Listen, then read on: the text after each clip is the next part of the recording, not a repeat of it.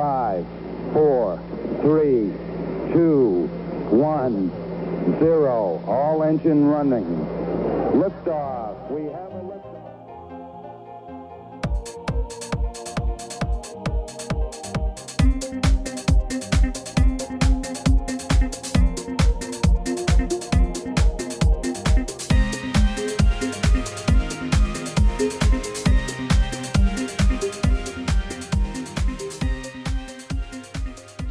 안녕하십니까. 조광의 세센트 청취자 여러분. 아, 오늘은 한국과 미국의 스타트업 업계에 종사하시는 분들을 모시고 인터뷰를 해보는 조광의 세센트 한놈만 팬다 코너입니다.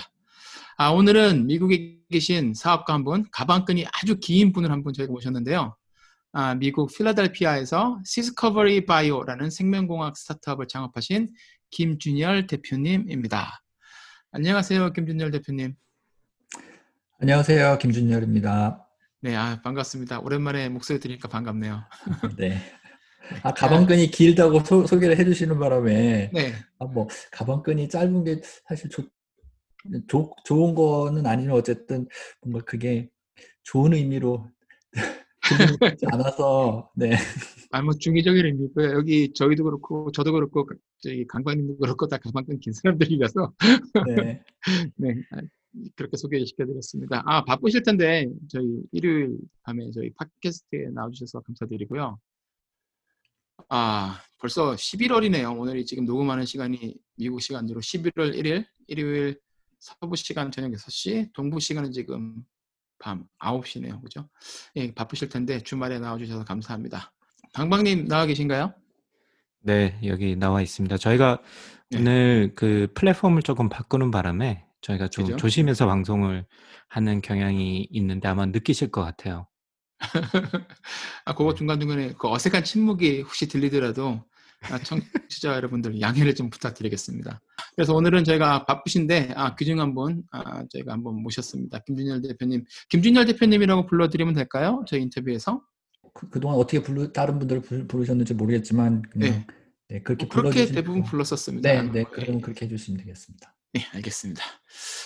자, 그러면 저희 아, 조광의 사센트 예, 청취자분들께 아, 김준열 대표님 소개 그리고 지금 아, 얼마 전에 창업하신 시스커버리 바이오 회사 소개 간단하게 부탁드리겠습니다. 네, 어, 저는 어, 시스커버리 바이오라는 음, 그 바이오텍을 창업을 했고요. 작, 어, 작년 어, 6월에 어, 창업을 했고, 어, 그리고 현재 필라델피아에 있는 어, 바이오랩스라고 하는 그런 인큐베이터 안에 들어가서 어, lab bench 두 개로 어, 어, 이제 시작을 했습니다. 어, seed stage biotech 회사고요. 저희는 어, 신약 개발 그리고 정밀 의료에 필요한 그런 biomarker를 어, 대량으로 발굴을 해서 어, 그걸로 이제 어, 그것을 이제 이용해서 이런 신약 개발이나 정밀 의료에 쓰려고 하는 그런 회사입니다. 음, 그 신약 네. 개발에 응용될 수 있는 바이오 마커들을 발굴 뭐 발견하는 회사라고 보면 되는 건가요? 네, 맞습니다. 음, 네. 그렇군요. 이뭐 뒤에서 회사에 관한 이야기를 자세하게 나눌 거고 아마 강박님께서 또 많이 질문을 하실 거예요 아마 네. 그때 뒤로 남겨놓기로 하고 아 강박님하고 저기 김준열 대표님 두 분은 서로 그 구면이시죠? 한 번 뵀죠. 그 네. 음, 네, UKC 그러니까 작년 2019년도 예, 그때 저기 강만님 오셨었죠. 네네네. 제가 알기로는 제 기억으로는 그때 이제 저는 2019년 그 UKC 스타트업 피치 컴피티션에 이제 파이널리스트로 가, 음, 갔었고 그때 음. 이제 저녁 때 저녁 식사를 그- 그때 할 때 옆에서 이제 같이 이제 통성명하고 아, 어, 어, 네, 그런 인연이 있었죠.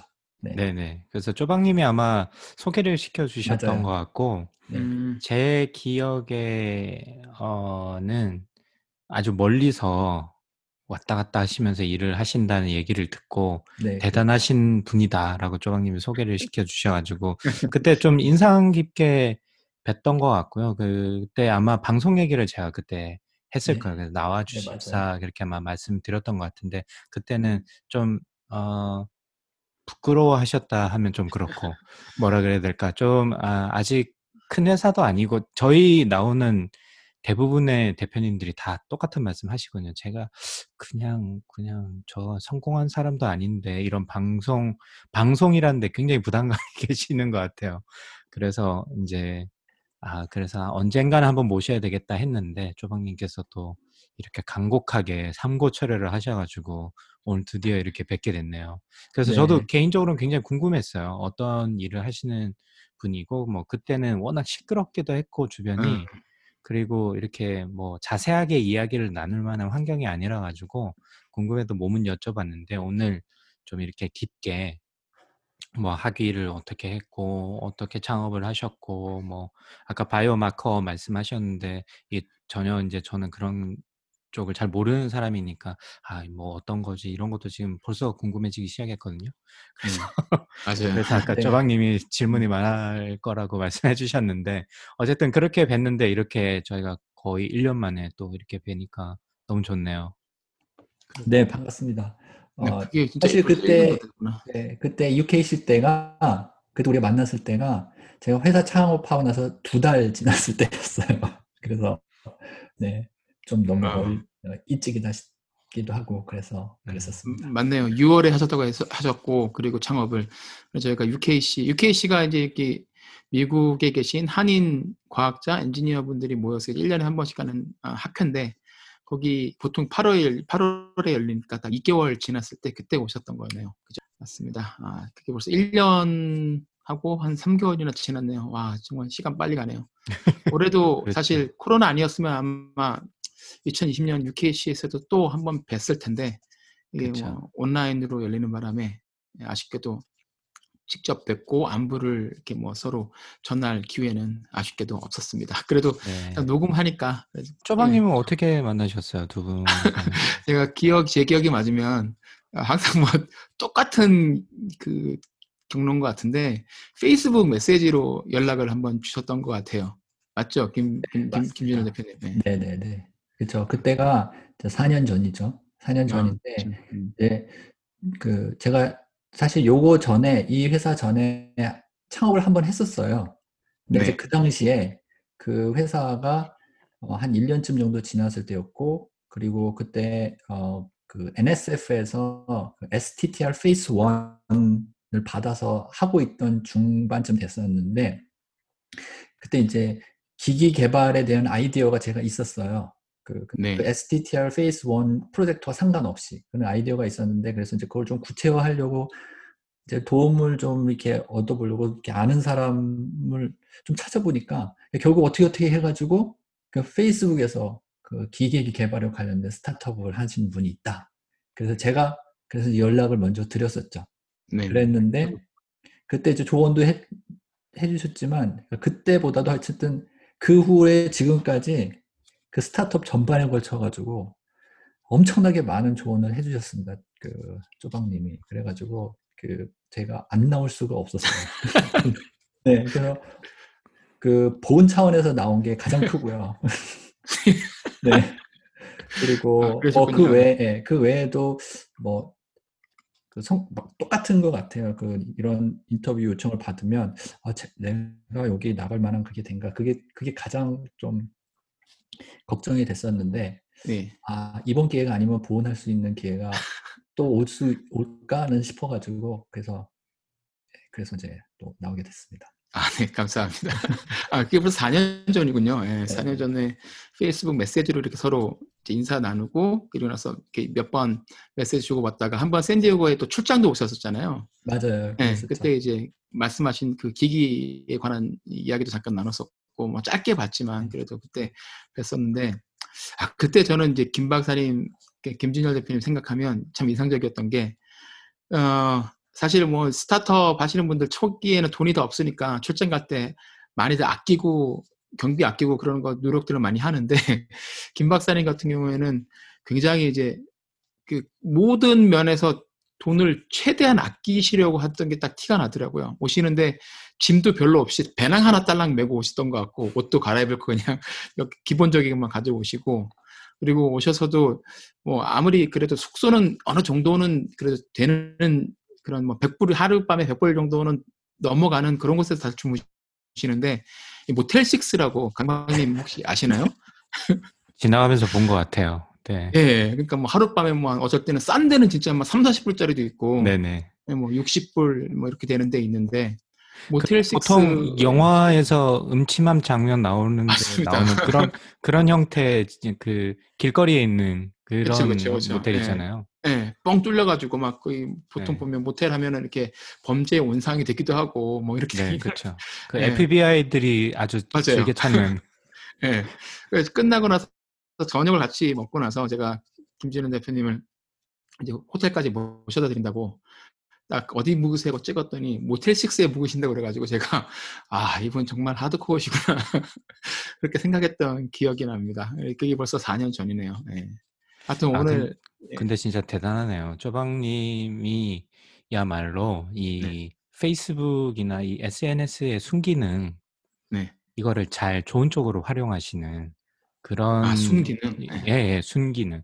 예, 그런 케이스를 보는 것 같아가지고 또 우리 쪼박님 대단하게 또 오지랖 넓게 또 많은 네. 분들한테 이렇게 또 도움을 주시고 그러셨구나 라는 생각을 또 안 할 수가 없네요. 예, 뭐 제가 어떻게 도움을 드렸는지 모르겠는데 어쨌든 분위기 훈훈하고 좋습니다. 인터뷰 분위기. 요즘 요즘 외로웠는 외로운 거 아닌가 몰라.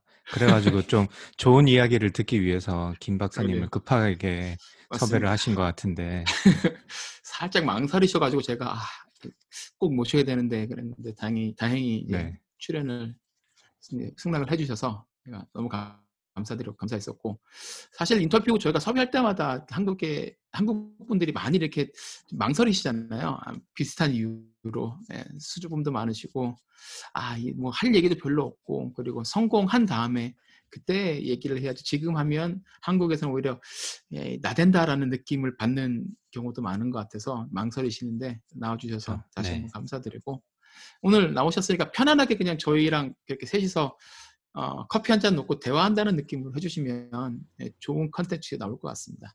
네, 알아서 편집해 주시겠죠, 뭐. 예, 편집 천재 강 교수님이 계시기 때문에 그거 네. 걱정 안 하셔도 됩니다. 알겠습니다. 네.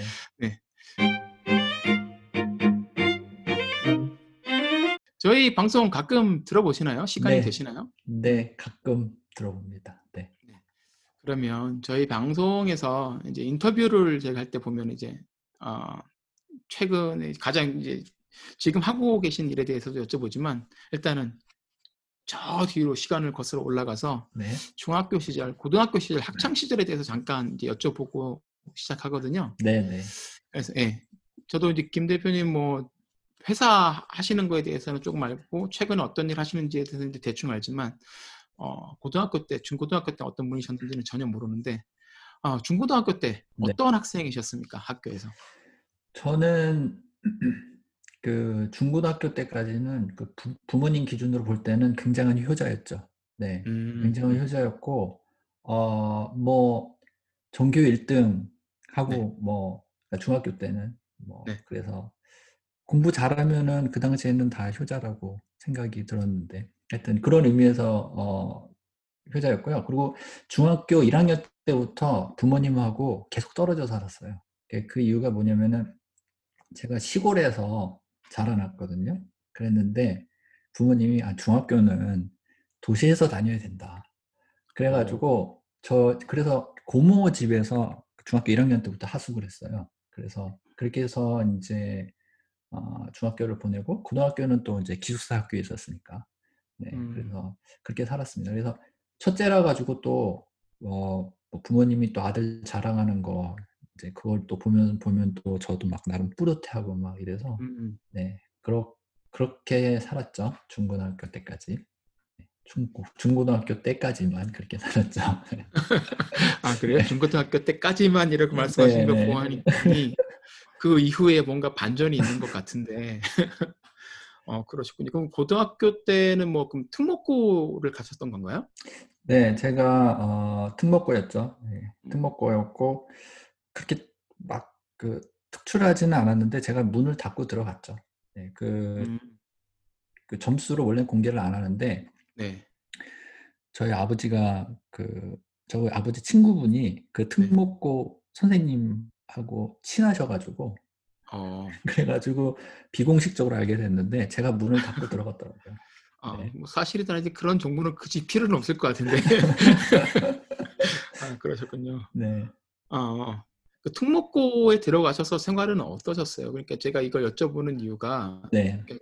다른 주변에 이제 특목고 들어간 친구들도 많이 있고 저는 저는 이제 고등학교 아 중학교 때 저도 특목고를 그 과학고를 지원했다가 떨어졌었거든요.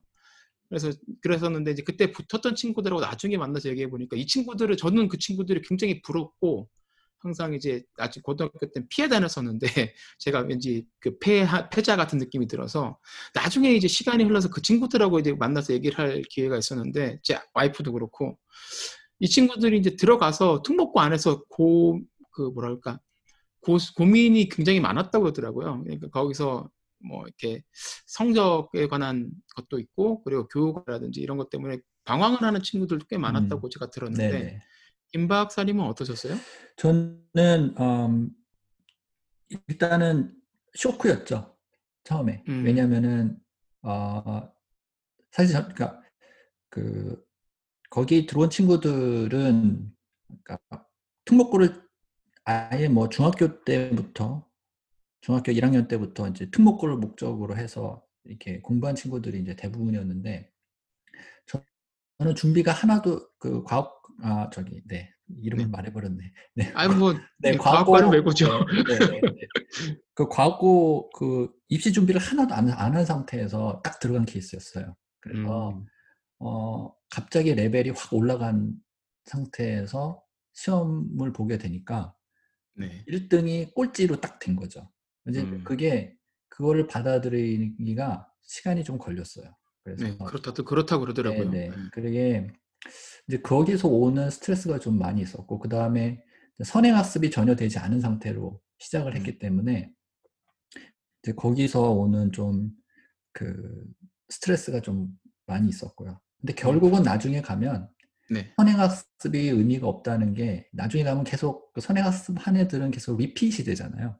그리고 음, 선행학습을 안 했다 하더라도 시간이 지나면 또 학교에서 그걸 이제 가- 배우니까 그 나중에는 그 차이가 좀 줄어들긴 하는데 처음에 네. 들어갔을 때는 그 격차가 굉장했죠. 그래서 네. 제뭐 친구 중에 하나는 뭐 그 당시 이제 수투 수 정석 수투 예. 그거를 수학 투 정석. 네, 예. 네. 그거까지 보고 온 애들도 있었고요. 그리고 또 아. 무슨 뭐 성문 종합 영어까지 보고 온 친구도 있었고. 음. 네, 근데 저는 그 그렇지 않았거든요. 그래서 좀 거기서 스트레스가 좀 많았는데 그 외에는 이제 지나면서 조금씩 조금씩 적응하면서는 어, 네, 그 그래도 어 이제 저- 그 도움을 이제 많이 받는다는 거를 그러니까 아, 이제 네. 그 정부에서 그 저희가 그래도 도움을 많이 받아서 공부를 하는구나 이런 것 때문에 고마움을 많이 느끼면서 학교 생활은 했어요. 음. 네. 그래서 스트레스도 받았지만 한편으로는 감사함을 느끼면서 네. 네, 그렇게 과학고를 다녔죠. 아, 그 그러셨군요. 일, 일반고 그러니까 특목고를 가고 싶으셨어요? 뭐 어떻게 저는 사실 특목고라는 존재를 네. 대학교 가서 알았거든요. 그런 저도 시골 시골은 아니지만 아니, 울산이 어떻게 시골입니까? 서, 서울 사람들은 다 시골이라고 하더라고요. 예, 그래서 아, 그건 그렇죠. 서울 사람들은 뭐 서울만 지나면 뭐 부산도 시골이라 그러니까 이렇게 네, 하는데 저는 울- 예. 저는 심지어 울산이 전라도에 있냐고 물어본 친구도 있었는데 아 어쨌든 진짜요? 예, 예, 예. 아, 그건 좀 심한데. 예, 그래서 저는 특목고 자체를 몰랐어요. 그래서 그게 목 음. 목적이 목표가 된 적도 없고 제 레이더에 들어온 적이 없어가지고 잘 모르는데 뭐 쪼바님도 그렇고 뭐 그렇지만 이 김 박사님 같은 경우는 그 어떻게 뭐 어떤 계기로 뭐 특목고를 가야 되겠다 뭐 이런 생각을 하신 건가요? 아, 그때 어 사실 어떤 게 있었냐면 일단은 한번 떨어져 살아본 경험이 있으니까 그 다음에 뭐 또뭐 기숙사 생활 가는 거에 대한 두려움이나 이런 건 없었는데 저희 제가 이제 강원도 춘천이 이제 집인데 그 당시에 어 이게 평준화에서 어 그다음에 이제 평준화가 아닌 걸로 이제 바뀐다 막 아니다 막 그런 그 얘기가 많이 있었어요. 그게 뭐 제가 들어갈 때부터다 아니면 그 다음 해부터다 막 이렇게 음, 그런 얘기들이 많이 있어서 어 만약에 제가 저 때는 이제 그렇게 평준화돼서 대- 이제 갔는데 만약에 나중에 그 다음 해에 뭐 이제 평준화가 이제 안 되고 막 이제 서열화가 돼서 이렇게 된다. 그러면 왠지 모를 불안감이 있었, 있었었어요. 그래서 뭔가 불이익을 당하지 않을까 이런 생각이 있어가지고 어 그러면 일단 다른 데로 한번 가보자. 그래서 뭐 네. 그게 이제 계기가 돼서 다른 데를 알아보게 됐죠. 그게 굉장히 막판이었어요. 중학교 졸업하기 막판에. 음, 네. 음. 그래서 알아보니 특목고라는 게 있더라. 네, 그때 알았죠. 그래서 부랴부랴 이제 지원을 해서 그렇게 아, 됐습니다. 네, 그래서 문 닫고 들어가신 거고. 네네네. 뭐 그 공부는 사실 그 제 동생도 약간 그런 케이스인데 중학교 때 뭐 수위를 다투다가 좋은 고등학교를 가서 굉장히 좀 좌절을 많이 그 똑같은 박사님 말씀하신 것처럼 똑같은 좀 좌절을 겪기도 하는데 동생 같은 경우는 또 잘 지내기도 하더라고요 친구들이랑.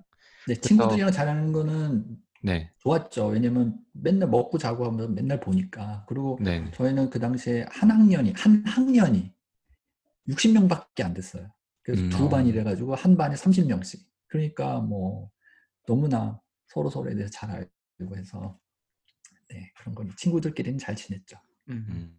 뭐 특별히 했던 거 같은 게 있나요? 뭐 공부 외에 뭐 축구를 했다던가 음. 뭐, 뭐 친구들끼리 뭔가 모여서 뭐 밴드를 했던가 왜냐면 그 최근에 보면 다들 공부도 잘하지만 뭐 요즘은 다 잘하더라고요 보니까 뭐 그렇죠. 음. 악기도 잘 다루고 뭐 그림도 잘 그리고 미술도 잘하고 다재다능한 사람들이 많은 것 같아서 혹시 박사님은 어떤 스타일이셨나 그게 좀 음. 궁금하네요.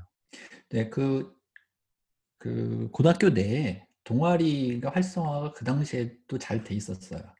그래가지고 동아리마다 이제 그게 이제 저희가 주축이 돼서 만든 동아리였기 때문에 어, 주체적으로 뭔가 할 수 있는 그런 분위기가 있어서 저는 음. 그때 어, 물론 과학 동아리이긴 했는데 이제 그 과학 동아리에 이제 들어가서 과학고의 과학 동아리 별로 이렇게 특이한 점은 없네요.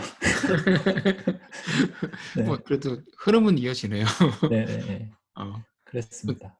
뭐 과학을 좋아하셨어요? 그러니까 뭐 과학고를 가셨으니까 뭐 당연히 좋아하셨겠지만 동아리까지 과학 동아리를 들어가셨을 거면 뭔가 또 더 특출 특별하게 또 좋아하시던 과목이 과학 중에서도 좋아하시는 과목이 있었던 것 같은데 그 과학이나 수학에 저는 재능이 있다고 생각해 본 적이 없어요.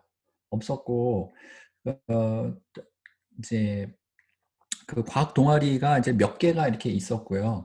음, 다른 것들 뭐 음악 동아리나 이런 것도 있었는데 그때 왜 제가 거기 들어간지 기억은 잘 안 나는데 음. 어 그거 그거 말고 그냥 음악 듣는 거 좋아하고 이런 이런 거는 있었죠. 근데 특별히 제가 과학이나 수학을 좋아해서 동아리도 그렇게 했다 이거는 아 그거는 아니었던 것 같아요. 아 그건 아니셨고 네, 알겠습니다. 네, 그러면 제가 고등학- 넘어가기 전에 하나만 더 여쭤봐도 네, 될까요? 네, 네. 네. 그 굉장히 학구적이신 것 같은데 혹시 뭐 같이 모여서 60 명밖에 안 되니까 뭐 술을 먹는다든지 뭐 월담을 해서 뭔가 만화방을 간다든지 그런 일은 없었나요? 아 그거 얘기하면 안 되는데. 지금 공소시효가 지나서 괜찮은 것 아, 같습니다. 저 고등학교 1학년 때 제 친구한테서 어, 몰래 술 마시는 거를 배웠죠. 저희 그 고등학교 옆 바로 옆에가 아 이러면 이제 지리까지 나와서 아 이게 무슨 과학고까지 나올 텐데 어쨌든 그 옆에 이제 여중이 있었어요. 중학교가 또 네. 있었는데 네네. 이제 기숙사가 있으니까 밤에 나갔다가 이제 돌아오면서 그 옆에 학교 담벼락에서 이제 몰래 마시고 들어가고 뭐 그렇게 했었죠. 그래서 나쁜 거를 좀 일찍 배웠습니다. 고등학교 1학년 때. 와 전혀 안 그러실 걸로 생각을 했는데 의외로 너무 쉽게 이 이실직고를 해주셔가지고 아, 네.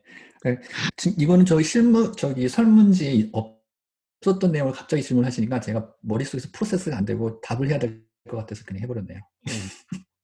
강광님 nice. 네, 알겠습니다.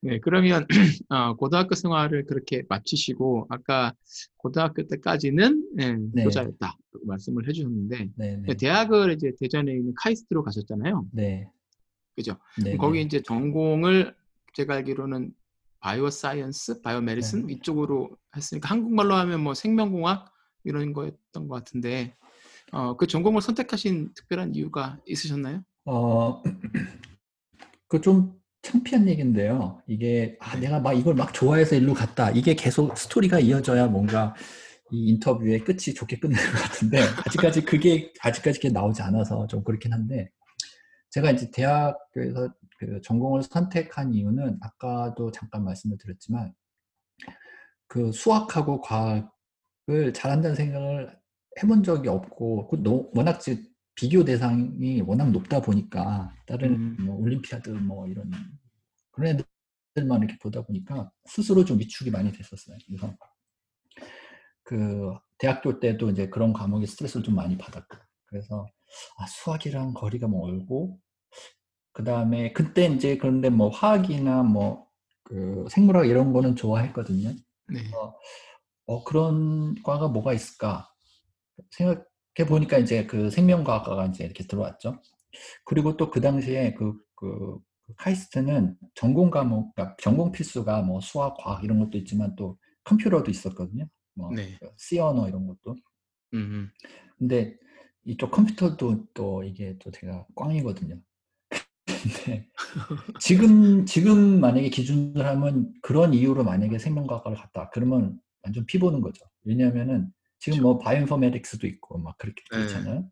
예, 예. 그 당시에는 바이오인포메틱스라는 말도 나오기 전이에요. 그렇죠. 그래서 어, 네.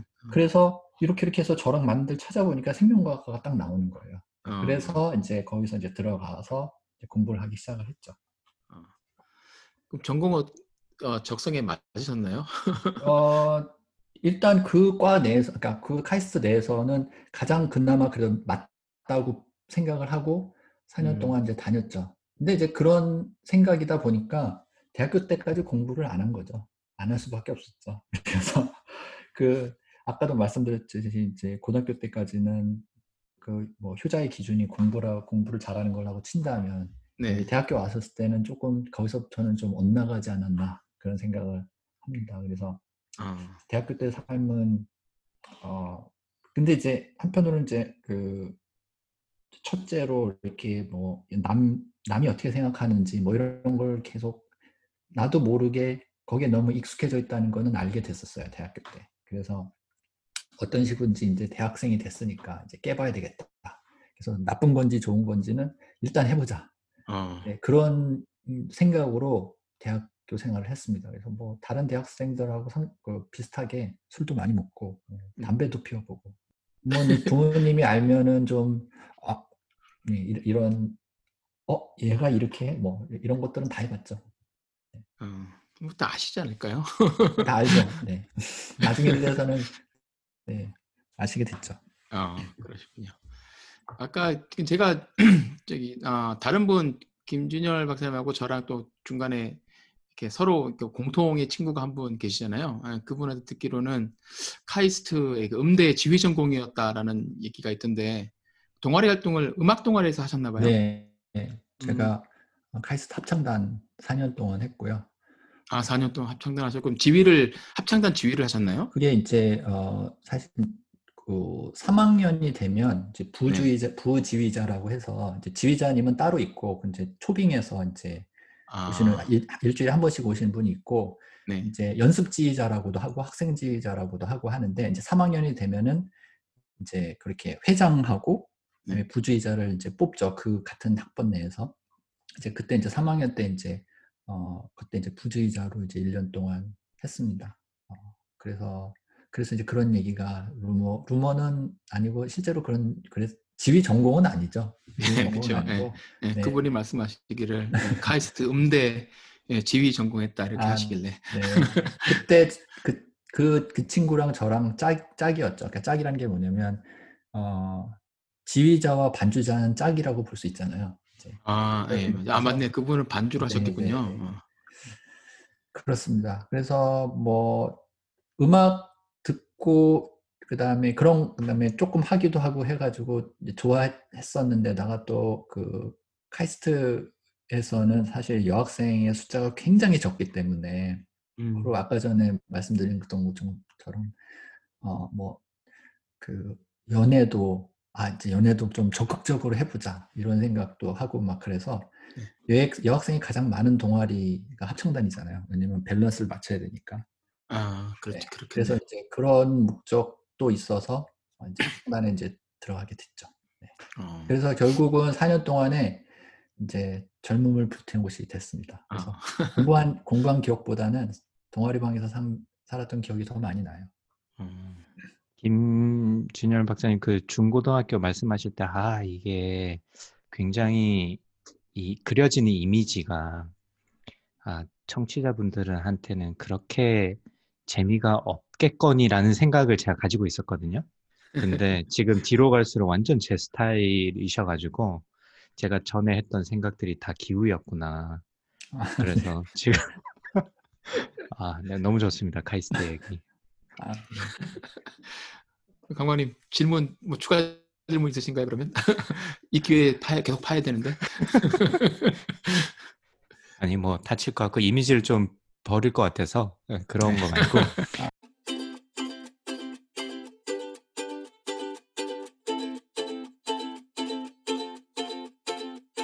그러니까 과고 가셨을 때랑 거기서 또 카이스트를 가셨을 때 느낌이 좀 또 카이스트는 또 공부 잘하는 친구들이 전국에서 모인 어떻게 보면 수재 집단이라고 이제 일반 사람들이 알고 있는데 또 대학교 가면 그 또 레벨이 또 다르게 또 충격이 또 있을 것 같아요. 그런 거는 없으셨나요? 오히려 고등학교 때 그랬고요. 대학교 때는 좀 덜했어요.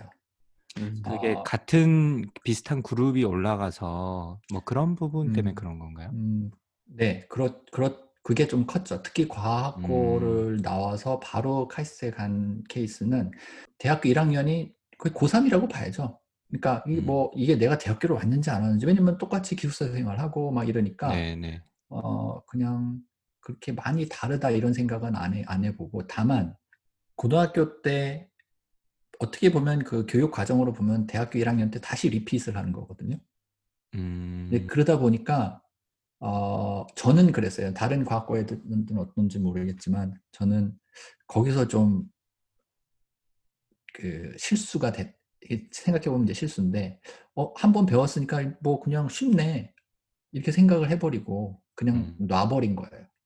근데 사실은 그 고등학교 때라도 제대로 배웠으면 모르겠는데 그렇지 않은 상태에서 대학교 때 차근차근 밟아가지 않다 보니까 음. 처음에는 어느 정도 정서, 그 점수가 잘 나오는데 이게 습관이 된 다음에는 2학년, 3학년, 4학년 이렇게 갈수록 그 습관을 이제 버리지를 못하다 보니까 더 이게 사실 공부하는 습관으로 봤을 때는 안 좋아진 케이스였죠. 근데 이제 음. 상대적으로 봤을 때 일반고에서 온 친구들 같은 경우에는 처음에 이제 조금 힘들죠. 네네. 1학년 때, 그쵸? 근데 거기서 이제 어느 정도 견디고 버티고 어떻게 하는지 알게 되면 그 다음에는 그게 습관이 이제 그렇게 붙으니까 4학년 때까지 쭉 어떻게 보면 그 습관을 가지고 가게 되는 거예요. 그래서 음. 그, 그건 이건 저는 게 개인적인 그냥 의견입니다. 근데 어, 생각해 보면 저 같은 경우에는 이제 4년 내내 조금 이렇게 내려가는 내리막길이라고 보면 어, 이제 일반고에서 이렇게 온 친구들 보면 상당히 그 좀 뭐랄까 그래도 꾸준하게 이렇게 4학년 때까지 잘 간 그런 친구들을 많이 봤어요. 그러면 대학교 카이스트 뭐 중학교 고등학교 카이스트까지 뭐 이게 다를 게 별로 없으셨을 것 같아요. 다른 마- 말로 하자면 왜냐하면 저 같은 경우는 뭐 서울로 학교를 가면서 분위기가 많이 바뀌고 그게 제 인생에 좀 나름 되게 큰 전환점이 되기도 했거든요. 근데 이제 박사님 같은 경우는 보니까 뭐 과거에다가 또 비슷한 느낌의 물론 지역은 다르지만 카이스트를 가시게 된다면 그게 그렇게 그냥 하던 걸 그냥 쭉 따라가는 그런 게 아니었나. 뭔가 이벤트가 있었을까요? 뭐 대학교 마칠 때까지 내가 내 인생에 어떤 뭐 어떤 식으로든 영향을 줄 네. 만한 이벤트 같은 게 있었을까요? 기억에 남는 일이나? 그 그러니까 대학교 4학년 대학교 때까지는 그런 일이 없었죠. 근데 이제 대학교 4학년 때 그 지금 말씀하신 거와 그 똑같은 이유로 제가 이제 여기서 이제 다르게 이제 생각을 하기 시작했습니다. 그래서 대학원을 진학할 때 조금 그때가 아마 그 강반님이 말씀하셨던 뭔가 뭔가 좀 새롭게 바뀌는 뭐 그런 음. turning point가 되는 것 같아요. 그래서 제가 대학교 마치고 대학원 갈 때가 이제 그런 turning point였는데 대학원 갈 때에 그러니까 학부 4학년 때죠. 학부 4학년 때 이제 좀 정신을 차리고 공부 좀 하자 그런 생각을 좀 했어요. 그래서 그- 그리고 이 환경도 좀 바꿔보자. 그래서 대학원은 카이스트 안 간다 이렇게 아예 결정을 내렸습니다. 그래서 어, 다른 데를 찾아보자. 이 계속 이렇게 가면은 그냥 카이스트에서 석사 박사까지 하면 계속 그냥 똑같이 그냥 그 변화 없이 이렇게 할 것 같아서 일단 그렇게 결정을 하고요. 다른 데로 가자. 그래서 그 4학년 때 그나마 그래도 제가 그 재미있어 했던 황- 그 과목이 그 발생학이라고 네네. 어, 이런 어떻게 이 발생이 되는지 식물이든 뭐 동물이든 그런 거에 관심이 많아가지고 그럼 우리나라에서 제일 잘하는 연구실이 어디냐? 그래서 거기서 대학원을 가- 하- 하자 이렇게 결심을 했었어요. 그래가지고 4학년 여름 방학 때 카이스트 그 대학원 준비 안 하고 어, 그런 실험실이 어딘지를 알아서 음, 알아봤죠. 네, 그랬는데 이제 현, 현 마크로 회장, 아, 마크로젠 회장님이시기도 한 당시에 그 서울의대 서모 교수님한테 예. 무작정 전화했어요. 그냥. 아, 전화를 하셨다고요? 예, 무작정 어. 전화를 해서 여름방학 때 실험실 있어도 되냐? 음. 그래가지고, 그래가지고 허락을 받아가지고 그때 그냥 여름방학 때 그냥 서울로 올라갔죠. 어, 그래서- 받아주셨네요. 어, 그래서 거기서 그 소- 그때는 연구 참여라는 말도 없었을 때였는데 하여튼 예, 그때 그 아는 사람이 아무도 없었죠 그 실험실 내에 예. 근데 그냥 교수님한테 얘기해서 아 뭐 그렇게 합니다 어, 그러고 싶습니다 그랬더니 오라고 그러더라고요 그래서 그때 오. 여름에 그렇게 한 한 2개월 3개월 그 정도 거기서 어, 영, 그, 예, 실험실에 있었죠. 이제 그게 이제 어떻게 보면 터닝 포인트가 돼가지고, 어, 그러면 이제 그쪽 실험실에 이제 가는 것처럼 생각이 됐는데, 근데 막상 이제 대학원은 포항으로 갔죠. 네. 네. 그 포항공대로 가시 석사를 이제 네네. 포항으로 포항공대에서 하셨잖아요. 네. 그 포항공대로 가실 때 그러면 그쪽에 계신 교수님을 컨택해서 가신 건가요? 그러면? 그렇죠. 그때 음, 그 제가 이제 서울 그 의대 어, 그 교수님 실험실에 있, 있을 때 그 포항대 그 신모 교수님이 네. 어, 저 거기도 이제 그 발생학 그 이제 엠- 어, 발생학 쪽에 이제 일을 하시는 분이었는데 그 낙가운 마우스를 그- 그때 국내 최초로 그 국내 연구 인력만으로 그 만들어 가지고 처음으로 사이언스에 논문을 내렸어요 그때. 아, 뭘 처음으로 만드셨다고요? 그러니까 그 유전자를 그러니까 내가 원하는 유전자를 없애 없앤 없애는 방법으로 그 쥐를 만들었죠. 아, 그러니까 유전자가 어떤 역할을 하는지 알아보기 위해서는 그 유전자 역할이 없는 상태에서 뭘 어떻게 변하는지를 보면 알잖아요. 그렇죠. 네.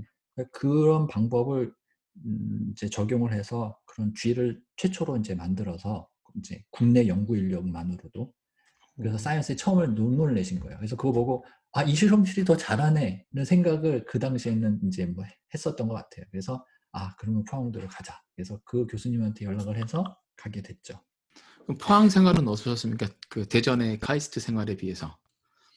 어 그때는 어 연구를 열심히 했죠.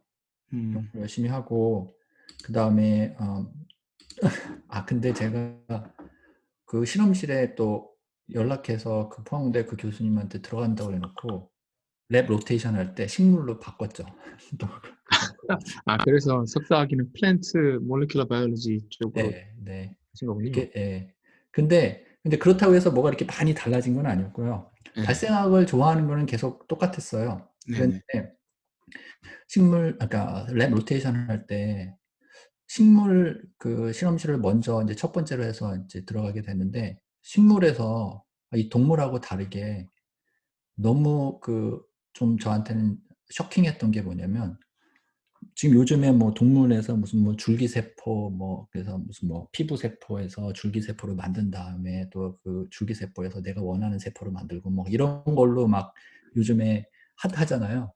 근데 그게 네. 되게 그게 사실 동물에서는 그 당시에는 이루어지지 않는다 이렇게 생각을 하고 있었는데 식물로 갔더니 식물은 너무 쉽게 쉽게 할 수 있는 거예요. 그래서 세포 하나에서도 그냥 전체 식물을 다 만들고 어 그게 뭐 뿌리도 만들어지고 잎 만들어지고 막 이렇게 막 마음대로 막 할 수 있는 거예요. 그래서 발생학에 관심이 있는 저로서는 어 식물이 더 이게 매력적으로 다가오게 됐죠. 그래가지고 결국은 이제 식물을 하는 lab 실험실에 이제 들어가게 됐, 됐습니다. 그래서 보면은 아까 뭐 카이스트 뭐 음대라고 말씀을 하신다면 카이스트 음대에서 이제 포항 농대로 음, 네. 알겠습니다. 네, 그 아, 아까 잠깐 lab rotation 말씀해 주신 그 어떤 건가요? 아마 저처럼 그쪽이 랩 생활을 잘 모르는 분들은 아마 네. 어떤 내용인지 잘 모르실 수도 있을 것 같아서.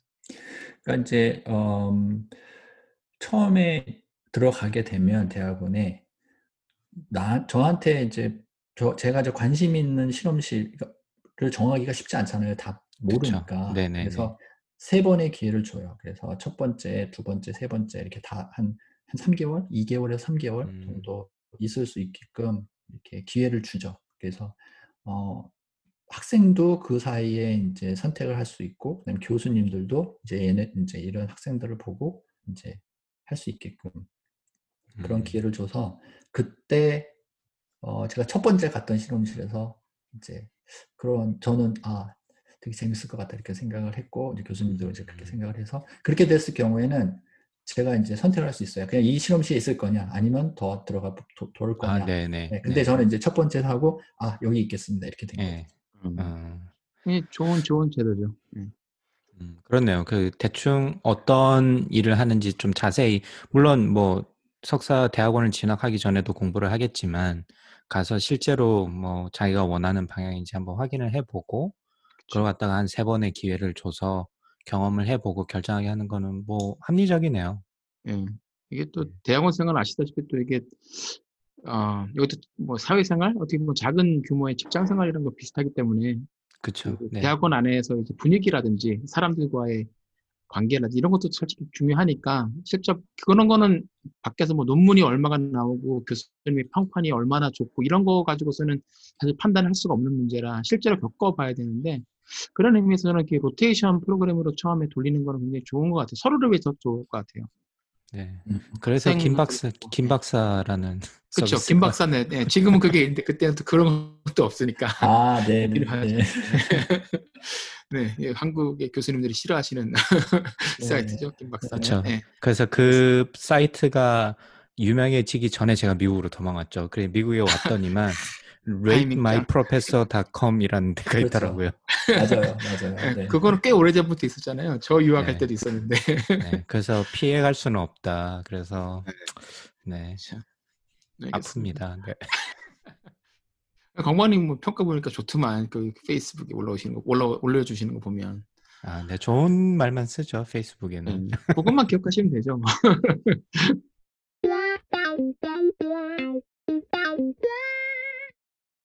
아, 그럼 그러시고 나서 이제 유학을 미국으로 나오셨잖아요. 박사학위는 제가 알기로 그 미시간 주립대학에 사신 걸로 알고 있는데 맞나요? 네, 맞습니다. 그때 네. 그 식물로 계속 이제 하고 싶어서 네. 어, 그 미국에 있는 이제 대학들 중에서 어, 미시간 주립대학이 그래도 그 정부 펀드로 새로 그 인스티튜트도 따로 이게 DOE라고 하는 데에서 따로 이렇게 인스티튜트도 식물을 위해 식물 그 연구를 위해서 만들고 해서 네. 어, 가고 싶었어요. 그래서 예, 글로 이제 유학을 나왔었죠. 네, 그리고 아, 그 전에 사실은 그 석사를 마치고 나서 군대를 갔었어요. 음, 석사를 마치고 이제 군대를 갔다가 온 다 와서 좀 더 이제 유학에 대한 생각이 더 많아져. 사실 군대 가, 갈 때는 유학을 목표로 간 거는 아니었는데 네. 그때는 이제 보통 병특한, 아, 병역 특례 하는 게 분위기이긴 했는데요. 그렇죠. 그러니까 웬- 보통 네. 저는 웬만하면 군대 가자는 생각이었는데, 어, 그래서 제가 나이, 가 석사까지 하고 어, 이렇게 됐으면 사- 나이가 좀 있잖아요. 예. 근데 이제 그 카투사 그 당시 지금도 그게 있는지 모르겠는데 음, 카투사에 지원하는 그 나이 제한이 있어요. 네. 근데 보니까 제가 이제 마지막 이게 기회더라고요. 그래서 어, 그때 이제 지원을 카투사를 지원을 했었는데 어, 운이 좋게 그게 됐어요. 그래가지고 아예 그 병특하는 것보다는 군대를 갔다 오는 게 낫겠다 싶어서 그래서 그래서 군대를 갔었고 그 다음에 이제 갔다가 와서 어, 이제 이 걸림돌이 없잖아요. 그리고 또 그렇죠. 예. 예. 그다음에 또 공부 식물 쪽에 공부를 하다 보니까 또 미국에서 공부하고 싶은 마음도 생기고 해서 그래서 음. 이제 유학을 가게 됐죠. 아, 그러셨군요. 그 사이에 그, 그럼 군대 생활이 있었군요. 그럼 병으로 다녀오신 거예요? 네, 전 병으로 어, 어, 그 카투사가 또 소위 사람들이 또 편하게 갈 수 있다는 어떤 그런 편견을 가지고 아, 그렇죠. 뭐 용산에 네. 서울에 이렇게 네. 일하 그, 그쪽에서 근무하는 사람들이 아무래도 좀 눈에 띄다 보니까 네. 그렇게 오해를 많이 하죠. 네, 그래서 저는 그건 그럴 줄 알고 저도 그- 그런 얄팍한 생각으로 갔다가 아주 재미있는 경험을 하고 그리고 네. 네, 제대를 했습니다. 그렇죠. 예. 네, 페, 사이, 페이스북에 올려주신 사진을 저도 본거 아, 같네요. 그래서-. 예. 네, 연예인들 많이 봤습니다. 아, 그러니까요. 네. 그런 그런 그 유닛이 있어요. 그, 음. 네, 그래서 뭐 군대 얘기를 하려고 우리 인터뷰한 건 아니니까. 그렇죠, 그렇죠. 예. 그래서 아. 어, 그렇게 군대를 갔다 와서 이제 그래서 이제 유학을 또 가게 됐습니다. 아, 뭐 군대 생활 하시면서 그러면 이제 아 이제 나중에 제대하고 나서 내 진로를 어떻게 택해야 될 건가 고민하시다가 이제 미국 유학으로 이제 방향을 잡으신 거군요. 그렇죠. 그래서 음. 그 복무 기간 중에 또 이제 그 미국 사람이랑 만날 기회가 더 많고 또 아, 문화를 맞네요.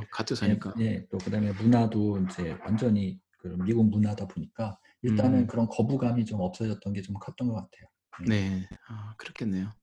아니, 군대의 순기능이기도 하네요. 저도 군대 가기 전에는 유학 생각 별로 없었는데 군대 생활 하면서 저는 학부 때 다녀왔는데 그때 이제 저도 상병 지나고 나니까 아, 제대하고 뭘 어떻게 해야 되지 하다가 저도 그때 이제 유학 나가고 싶다는 생각을 이제 좀 구체화했던 것 같아요. 돌이켜 보면. 음, 음, 그러시군요. 그러면 이제 박사 학위를 이제 미시간 유립대학에서 하시고 계속 이제 플랜트 쪽으로 연구를 하셨나요? 그러니까 식물 쪽으로? 어, 제가 이제 박사 학 박사까지는 이제 그 식물을 했고요. 네. 박사를 마치고 난 다음에는 또 완전히 또 다른 일을 하게 됐죠. 네. 박사 완전히 다- 마치고 그러면 네. 그러니까 어, 가- 그- 그냥 그 학계는 있었는데 식물을 네. 안 했죠. 그 다음부터는 이제 그게 이제 어떻게 보면은 어, 자의반 타의반이 됐는데 그때 이제 어떤 그 가족이 생기면서 어 그래서 이제 제가 이제 다른 데로 이제 움직이게 됐는데 식물을 할 수, 식물로 더 이게 포스닥이나 이런 걸 하기에는 좀 어려운 상황이 됐었어요. 어, 그래가지고 어 가족이랑 같이 이제 살, 사- 살고 싶어서 일단은 제가 전공을 그렇게 바꿨습니다. 그래서 어, 그 다음부터는 그 조금 더 이제 지금 하고 있는 일과 비슷한 일을 그 박사 후 과정부터 이제 시작하게 된 거죠. 이제 그게 음. 어떻게 보면은 포스닥 그러니까 그 박사 후 과정을 하면서 그게 이제 첫 번째 스타트업을 하기 위한 어떤 발판이 된 이제 그런 일이 이제 박사 후 과정에 있었습니다. 네, 뭐 자연스럽게 이제 첫 번째 스타트업 이제 말씀을 해주셨는데 그 박사 과정을 하실 때나 아니면 그 전이더라도 언젠가는 스타트업을 해보겠다, 해보고 싶다 이런 생각을 하신 적이 있으세요? 전혀 없어요. 전혀 아, 전혀 없었어요? 네, 어. 그리고 포, 그 박사 후 과정 때도 네, 전혀 없었습니다. 전혀 없었고요. 어, 그때는 뭐 다른 그 여타, 그러니까 여타라고 그러면 안 되죠. 그러니까 그, 그러니까 저는 학계 쪽에 계속 있어야겠다는 생각으로 계속 그 박사 후 과정 한 3년, 4년 차까지 계속 그랬었죠.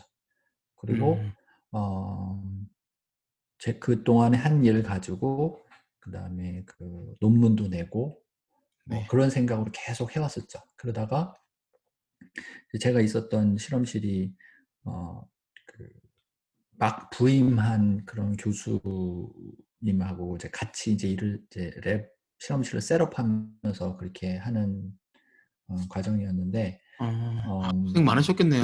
네, lab setup하고 뭐 네 그랬죠. 네. 예, 말이 쉽지 lab setup 진짜 힘든데. 네, 그래서 사실 논문이 없었어요. 음. 그렇게 많지 않았어요. 근데 네, 맞아요. 그 초기에 음. 들어오신 분들은 그 일은 일대로 하시고 논문은 또 바이오 쪽은 이렇게 사이클이 기니까 논문도 많이 못 내셔가지고 좀 나중에 후회하시는 분도 좀 있고 고생하시는 분들도 계시는 것 같더라고요 보니까. 뭐 이제 그런 실적이나 이런 걸로 봤을 때는 그런데 뭐 저는 후회하지는 않는데요. 음, 왜냐면은 저도 화학과였거든요. 그러니까 저도 막 맨땅에 해당 헤딩하는 식으로 이제 다시 처음부터 또 시작하는 그래서 많이 아. 배웠죠. 그래서 이제 예. 그 교수님하고도 많이 배우고 그래서 지금까지도 잘 지내고요. 아 그러세요. 음. 네, 그리고 어 그래서 이제 첫 스타트업을 하게 된 거는 그 좀 의도가 좀 불순하긴 했어요. 그게 뭐냐면은 그 4년 차, 한 5년 차 그 정도 되니까 이제 실험실도 그 어떤 그 재정상으로 봤을 때 이게 up, down이 있잖아요. 그렇죠. 예. 근데 이제 마침 좀 안 좋은 시기가 이제 찾아왔었고, 이제 저, 저, 이제 제가 아, 뭔가를 결정해야 되는 그런 시기가 온 거였었어요. 그래서, 음, 그 논문 이 이제, 아, 이거 가지고는 안 되겠다는 생각도 했었고, 그래서 뭔가 그뭐 연구비나 뭐 이런 쪽에 어떤 뭔가 더, 뭐가 더 있어야 될 것 같은 그런 게 이제 생각이 들었던 거죠. 그래서 아 연구비를 내가 신청할 수 있는 그런 기회가 뭐가 있나 찾아보다가 보니까 회사를 차리면 된다는 거예요. 음, 그래가지고 이제 그게 이제 그 SBIR, STTR 그, 그 그렇죠. 펀드죠. 그래서 어, 이렇게 불순한 생각이라기보다도 그러니까 제가 이제 얘기하, 얘기하려고 하는 거는 제가 어떻게든지 이제 이 커리어를 이어나가야 되는 어떤 한 방편으로 음. 회사를 이제 만들게 된 거죠. 그래서. 어, 6월에 그 당시 이제 2015년이었는데 2015년 이제 6월에 음, 그 SBIR NSF S, 예. SBIR 그 마감이 6월 중순이었는데 4월 중순에 회사를 만들었어요. 부랴부랴. 그리고 4월 중순에 부랴부랴 이제 만들고 그 엘리저빌리티를 이제 거기 충족을 시키는 정도의 그 회사만 만든 다음에 그랜트를 바로 그래서 서브미션을 했죠. 6월 중순에. 아 진짜 빨리 하셨네요. 그 시간 네, 두 그, 달 만에. 네, 이게 발등에 불이 떨어지니까 그렇게 되더라고요. 그래가지고 아니, 그쵸. 그 저희도 생활이긴 한데.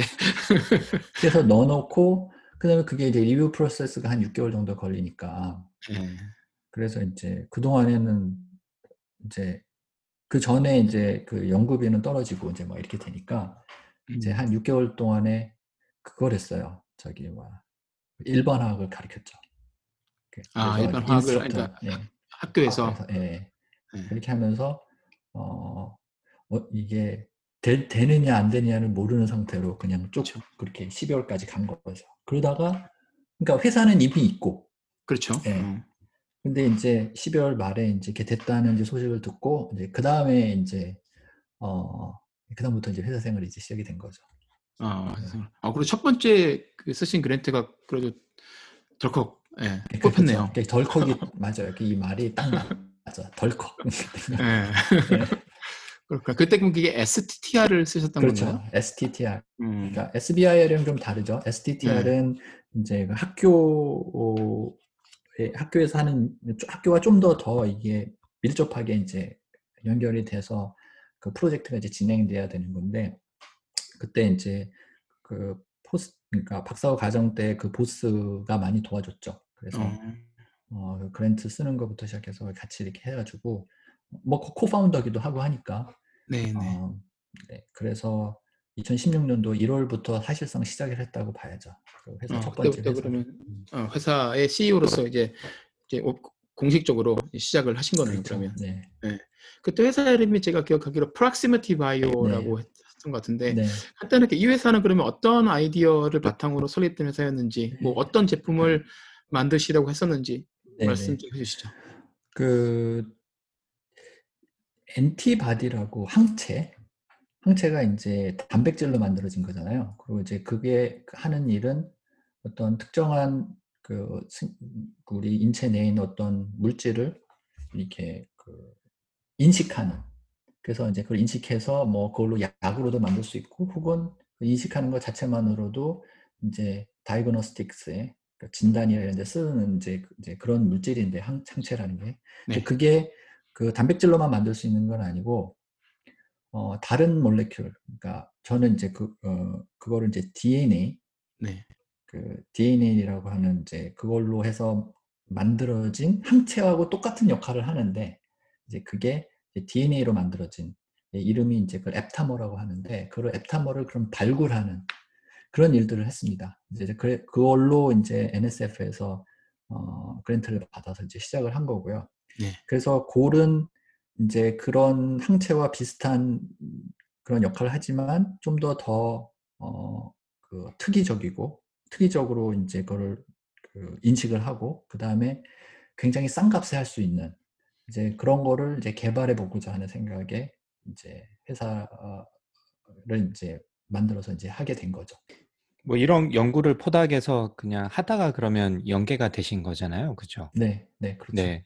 근데 이게 회사를 아무리 이제 연구비에 자유롭다고 하더라도 회사를 세우면 아마 그 회사를 세움으로써 하게 될 새로운 일들 혹은 부담들, 연구 외에 연구는 아마 뭐 포닥에도 4년, 5년 이렇게 하셨으니까 거기에 대한 대해서는 굉장히 자신이 있으셨을 것 같은데 회사를 만들면서 부가적으로 자연스럽게 따라오게 되는 새롭게 배워야 하고 해야 될 일들 이런 걸로 좀 그 회사를 만드시거나 그랜트를 쓰실 때 좀 걱정이 되시지는 않으셨어요? 그랜트 쓸 때는 그런 것까지 걱정할 그런 건 없었죠. 일단은 너무 정신이 없어서. 너무 정신이 없어서. 근데 어려웠던 점은 뭐냐면 뭘 해야 될지 모르는 게 어려웠었어요. 음, 음. 그게 제일 왜냐면 누가 가르쳐 주는 사람도 없었고 제가 이제 이, 이 회사를 이제 알라바마에서 시작을 했는데 네네. 특히 알라바마는 주위에 어, 특히 이제 뭐 특정한 도시에는 그런 바이오텍이 좀 이렇게 발달이 많이 됐지만 전반적으로 봤을 때는 사실 좀 어려운 그러니까 바이오텍을 음. 시작하기는 좀 어려운 환경이긴 이었거든요. 그래서 네네. 어, 사실 뭘 해야 될지 모른다는 게 제일 어려웠어요. 그래서 음. 음. 회사를 차린 것부터 시작해서 네. 그때는 돈을 쓸 수가 없으니까 그냥 어, 뭐 아주 그 기초적인 걸로 LLC가 뭔지, 뭐 C 코퍼레이션이 뭔지, 뭘로 하는 게 더 좋은지, 뭐 이런 것도 전혀 모르는 상태에서 그 막 알아가면서 회사를 어떻게 해야 되는지 그게 진짜 정말 맨땅에 헤딩하는 식으로 이제 했는데 음. 그나마 이제 그런 거는 뭐 구글이나 이런 데서 찾으면 아, 이렇게 이렇게 하면 된다. 네네. 그런 근데 그거 말고 정말 회사를 운영하는데 뭘 하고 뭘 해야 되고 뭘 하지 말아야 될지 조차를 모르는 상태에서 시작을 해버리게 된 거예요. 그렇죠. 어떻게 보면 네. 준비가 안 된 상태에서 이제 네네. 시작을 했죠. 네. 그게 어려웠어요. 그리고 그런데 이제 다만 그 디렉션이 있는 거는 하나는 있었죠. 뭐냐면 아 그랜트를 받았고 이게 이제 페이스 1이고 그러면 페이스 1이 잘 돼서 페이스 2 그러니까 음. 그 STTR 페이스 2가 있고 그러면 이제 그거는 방향이 보이잖아요. 그래서 그 방향만 보고 간 거예요. 음. 음. 그러다 보니까 그 아까 말씀하셨던 것 중에 리스 R&D는 한다. 그렇죠. R&D는 할 수 있죠. 왜냐면 페이스 1에서 돈을 받았으니까. 네네. 근데 그게 그 펀드는 사실 R&D에 포커스된 돈이기 때문에 그 외에 어떤 일 회사 관련된 거는 사실 물론 조금 이제 주긴 하는데 그거 갖고는 잘 힘들죠. 사실. 음. 예. 그래서 어 뭐 저 혼자 했어요. 그러니까 혼자 네. 사람을 뽑을 수도 없었고 그 돈 가지고는 음. 어, 그리고 그거 사람을 뽑아야 된, 되는지 얼마나 그게 중요한지도 몰랐고 음. 그 다음에 스케일업을 해야 된다는 거의 중요성도 몰랐고 단지 음. 저한테는 일단 이걸로 왜냐하면 페이스 2로 넘어가 페이스 2가 사실 밀리언 달러로 넘어가는 거기 때문에 그 돈을 바라보기 위해서 페이스 1에서 그래 피저빌리 테스트가 돼야 페이스 2를 사실 페이스 2를 신청할 수가 있으니까 음. 피저빌리 테스트 하는데 대부분의 시간을 제가 썼죠. 그러다 보니까 BD도 못하고 그다음에 사람도 못 뽑고 팀도 빌딩도 안 되고 다 그렇게 안 됐었죠. 그러니까 뭐 어떻게 보면 준비가 안 그러니까 계획 일단은 계획이 없었던 거고 그죠? 그렇죠. 회사를 네. 만드실 계획이 없으셨던 거고 그리고 뭐 어떻게 하다 보니까 조건이 그렇기 때문에 회사를 만들어서 STTR에 지원해서 자금을 받았는데 이게 회사를 운영하는 스타일이라기보다는 그냥 연구 프로젝트를 진행하는 스타일로 그냥 하신 거네요. 그렇죠. 네. 네. 아주 나쁜 선례죠. 이게.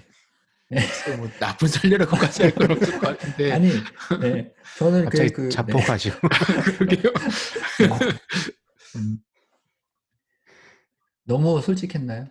아니요, 네, 감사합니다. 괜찮습니다. 솔직하게 네. 말씀해 주니까 좋죠, 저희는. 네. 네. 그러니까 저 제가 알기로도 그 창업자이자 CEO로서 뭐 고- 교수님 그때 이제 같이 계시던 교수님도 코파운더시긴 하셨지만 뭐 교수님은 본인 연구하고 티칭하는데 바쁘셨을 거 바쁘셨을 거고, 네, 김박사님 혼자서 이제 회사를 일들 대부분 처리한 걸로 제가 알고 있었거든요. 굉장히 힘드셨을 것 같아요. 그러니까 말씀하신 대로 뭘 해야 할지를 모르는 그 상황이 굉장히 답답하셨을 것 같고, 그리고 뭐 그런 거 말고도 이렇게 혼자서 스타트업 하다 보면 계속 감정의 기복이 되게 심해지는 때가 수시로 찾아오는데 저는 그때는 이제 제 코파운더들이 그래도 있으니까 그 친구들하고 얘기하거나 뭐 제가 힘들어서 좀 기고 있으면 걔들이 커버해주고 이런 식으로 했었는데 혼자서 다 하시니까 많이 힘드셨을 것 같거든요. 그럴 때 어떤 생각 좀 하시면서 이겨내셨어요? 어, 아, 누구시는 건가요? 잠깐? 아니요, 그런 건 아니고. 힘들었다는, 그러니까 돌파구가 뭐였는지 사실 생각이 안 나요. 그냥, 사- 그냥 어떻게든지 그냥 넘어가려고 했던 것 같아요. 이걸 어, 뭐, 그, 회피할 어떤 그런 백업 플랜이나 이런 게 없었죠. 음, 이걸 음. 어떻게든지 성공해야 되겠다는 생각밖에는 없었어요. 음, 그래서 네 그런데 이제 아쉽게도 네. 근데 지금 생각하면 어떻게 보면은 잘 된 거라고도 볼 수 있는데 이 NSF는 NIH하고 다르게 한 번 페이스 2를 신청을 해서 안 되면 그걸로 끝이에요. 어, 그렇군요. 음, 그 NSF는 미국 과학재단 내셔널 사이언스 파운데이션이고 NIH는 이제 미국 보건원이죠. 내셔널 네. 인스티튜트 오브 헬스인데 아, NIH 같은 경우는 SBR 페이스 2를 실패를 해도 못 받아도 다음번에 계속 지원을 될 때까지 지원할 수가 있지만 NSF는 페이스 2에 지원할 수 있는 기회가 딱한 번이다 이 말씀이신 거죠? 네 맞습니다. 어. 지금 어떻게 바뀌었는지 몰라요. 좀 시간이 지났어요. 근데 그 당시에 그랬거든요. 근데 네. 어 그래서 그 신청을 했는데 안 됐어요. 음, 진짜 하늘이 무너지는 느낌이었을 것 같은데. 그렇죠. 맞아요. 거기서 사실 완전히 그 왜냐면 이 길을 해서 쭉 갔는데 이제 길이 막혀버린 거거든요. 그렇죠. 예. 네. 그게 회사를 시작하고 나서 한 2년 정도 후의 일이었었어요. 음, 맞네요. 뭐 네. 페이스 1 받고 그거 피저빌리티 테스트하고 어플라이하고 결과 나올 때까지 그만큼 시간이 걸리니까. 그렇죠. 네. 음. 그게 한 2년 반까지. 왜냐면 저는 그 페이스 1이 1년 6개월짜리였거든요. 아, 그렇게 좀 긴 거였네요. 그래도. 네, 이제 그게 좀 특이한 케이스긴 했는데 원래는 1년으로 시작을 했는데요. 네. 그랬는데 이제 그 하는 동안에 그때는 좀 잘 됐던 것 같아요. 그래서 그 third party를 찾으면 그러니까 아, 이 기술 괜찮 괜찮은 것 같은데 뭐 같이 연구해 볼까 하는 어떤 third party 컴퍼니가 들어온다든지 네. 이제 그러면은 매칭을 해서 돈을 더 음. 줬어요. NSF에서. 그래서 그렇게 하면서 받으면서 익스텐션을 6개월을 더 익스텐션을 해서 1년 6개월짜리가 됐죠. 그래서 실제적으로는 회사를 차려서 한 2년 반 정도까지는 쭉 그, 그렇게 가다가 2년 반쯤 됐을 때 이제 그런 이제 어려운 점이 한번 찾아왔었죠.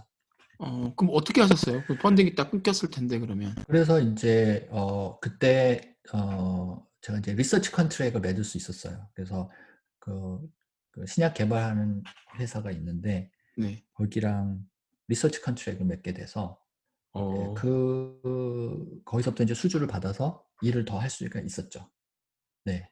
그런데 네, 근데 이제 그게 사실은 투자를 받지 않으면 스케일업이 안 될 정도의 사실 머니죠. 왜냐면 이거 리서치 음. 컨트랙이니까. 네, 그래서 그래서 이제 회사가 어떻게 보면은 이제 버티는 데에는 이제 그런 돈이 이제 쓰이면서 버틸 수는 있었지만 사실 회사를 차려, 차린다는 건 뭐냐면 결국은 무에서 유를 만들면서 이렇게 익스포네셜 그로스를 딱 하면서 이렇게 커가나 나야, 되는 건데 이제 그렇지를 못하고 계속 이렇게 정체된 상태에서 쭉 그냥 어, 서바이벌 모드로 아. 가게 된 게 된 거였었죠. 네네네. 네. 아, 그러면 그 리서치 프로젝트 컨트랙을 맺게 되면 원래 네. 하시는 일이랑은 조금 다른 리서치 프로젝트를 별도로 하는 거죠. 그렇지 않고요.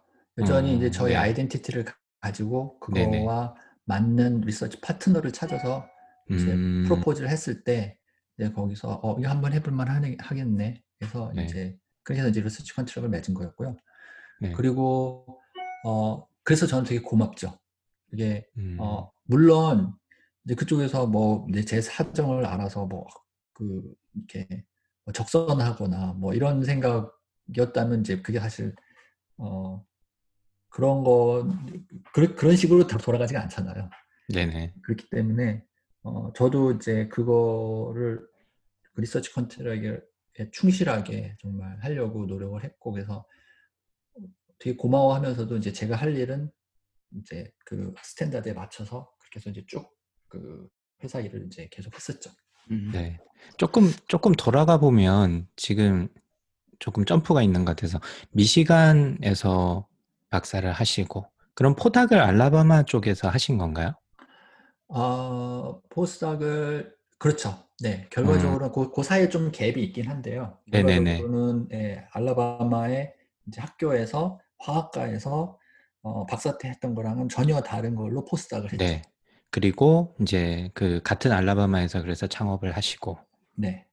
네. 그쵸. 그러면 거기는 그런 아까 말씀 잠깐 해주셨는데 뭐, 시- 뭐 보스턴이나 네. 실리콘밸리나 뭐 이렇게 저희가 알고 있는 스타트업이 활발한 지역이랑은 조금 분위기가 완전 좀 다르게 느껴지는데 그런 면에 있어서 좀 어렵거나 어 뭐 아까 네트워크를 만들어서 research contract 맺으셨다고 했는데 그게 그런 위치적인 뭐 장단점 이런 게 좀 있을까요? 알라바마에서 하게 된 음, 단점밖에 일단- 생각이 안 들어올 것 같기도 하고 그렇긴 한데 네, 음, 일단은 단점이 더 많죠. 당연히, 네. 당연히 많고요. 어, 제가 그렇게 그 postdoc 때 했던 일로 사실 스피너프 한 거죠. 그래서 네. 그렇게 company 만든 다음에 그 미국 정부 돈을 딴 케이스가 제가 알기로는 근래에 한 번도 없었던 거예요. 그래서 학교에 어떤 음, 그런 프로세스 자체가 구축이 어, 안돼 있는 부분이 없었던. 예. 네, 없었죠. 그래서 한편으로는 이제 학교의 관심 대상이었었죠. 그래서 어떻게 도와주면 되냐 얘기해라. 그리고 뭐 예를 들면은 학교 내에서 무슨 실험을 하는데 공간이 필요하다. 그러면 돈을 내야 될 거 아니에요. 네네. 그러면은 그런 기준도 없는 거예요. 그래서 음, 그러면 가서 네가 마켓 서치를 해가지고 proof만 가져오면 그거대로 해줄게 이렇게 됐었죠. 그러니까 네. 어떻게 보면은 에, 관심 대상이어서 이렇게 어떻게든지 도와주려고는 했지만 이제 뭐 그렇게 큰 도움은 되지 않았고 하여튼 그러니까 어떻게 보면 서로 힘들었겠네요. 학교도 도와주고 싶은데 뭘 도와줘야 될지 모르고 박사님도 뭘 도움을 요청을 해야 되는지도 사실 잘 모르겠고 왜냐하면 내 앞에 떨어진 일이 지금 급하셨을 것 같고 그래도 이제 학교에서는 그래도 그런 네. department 그, 그, 그 tech, tech transfer office나 이런 데서 네, 어느 네, 정도는 네. 알고는 있었죠. 근데 이제 음, 음. 얼마큼 많이 도와줬냐에 대한 거는 많이 도와줬는지 안 도와줬는지 사실 저도 그걸 gauge를 할 수가 없죠. 왜냐면 비교할 수가 없었으니까. 음, 맞네요. 고마운 마음만 있는 거예요. 네. data point가 하나니까. 고마운 마음은 되게 많죠. 음. 네. 어, 어떻게 보면 거의 진짜 불모지에서 뭐 하나의 길을 뚫은 거나 마찬가지시네요. 그렇죠. 아, 그러니까 제가 네. 그 대학교를 한번 가봤었잖아요. 장, 그- 재작년인가? 네. 네. 그 무슨 강연하러 가시지 않으셨어요? 네? 거기 네, 이제 사진 본 같이- 것 같은데. 네. 네, 그 알라바마의 어, 어, 그 어번 대학에서 이제 하셨는데 거기 이제 제로과에 이제 그 대학교 후배가 교수로 있어서 그 친구가 잠깐 와서 뭐 스타트업에 대한 발표를 했, 해줄 수 있냐고 그래서 그때 갔었는데 그때 이제 저를 음. 공항에서 픽업하셔가지고 알레, 아틀란타 공항에서 저를 픽업하셔서 네, 알라바마까지 운전을 직접 해서 데려다 주셨어요. 음. 네, 그때 가봤는데 그때도 비슷한 얘기를 했었는데 그때 학생들 얘기도 보니까 예, 제, 저희가 흔히들 알고 있는 뭐 예, 샌프란시스코나 아니면 보스턴 같이 특히 이제 바이오 쪽에서 spin-off를 해서 스타트업을 하는 것들이 활발하게 좀 이루어지고 있고 학생들도 관심 있는 학생들도 많이 있고 말씀하신 대로 뭐 프로세스도 어느 정도 갖춰져 있고 이런 거랑은 좀 거리가 있는 환경이어서 학생들이 관심은 꽤 많이 굉장히 많이 보여주고 그 분위기는 좋았는데 자기들도 그런 부분이 약간 아쉬웠다라는 말들을 좀 저한테 해줬었거든요. 음. 그래서 그때 생각한 게 아 김박쌤 진짜 힘드셨겠구나라는 생각이 들더라고요. 그러니까 그게 그런 정보들을 좀 알고 그리고 주변에서 하는 사람들이 많이 있으면 그게 또 알게 모르게 서로 도움도 되고 힘도 되는데 그게 없었으니까 아무래도 많이 힘드시지 그러니까. 않았을까 네. 그런 생각이 들더라고요. 네. 근데 그 가족분들 창업하신다고 하시, 그러니까 바로 이제 포닥하실 때까지도 아, 나는 학계에 있을 거야. 그러면 뭐 연구를 해서 교수님이 될 걸로 아마 기대를 하셨을 것 같은데, 그 가족분께서. 근데 이제 갑자기 창업을 한다고 하니까 혹시 뭐라고 하시던가요? 어, 저는 그 제가 준비가 안 지금 생각하면 이제 준비가 안 된 상태에서 이제 이렇게 하긴 했지만 그 조, 외부 조건은 상당히 좋았어요. 그게 뭐냐면 상당히 좋다는 얘기는 싱글 인컴이 아니었다는 거예요. 그러니까 저 아내가 음, 일을 음, 음. 할, 일을 하고 있었거든요. 그래서.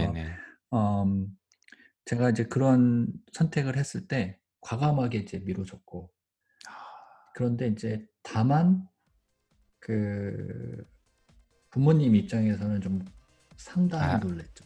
네, 아쉬운, 음. 아쉬운 점도 있으셨겠다. 네, 그쵸. 그렇죠.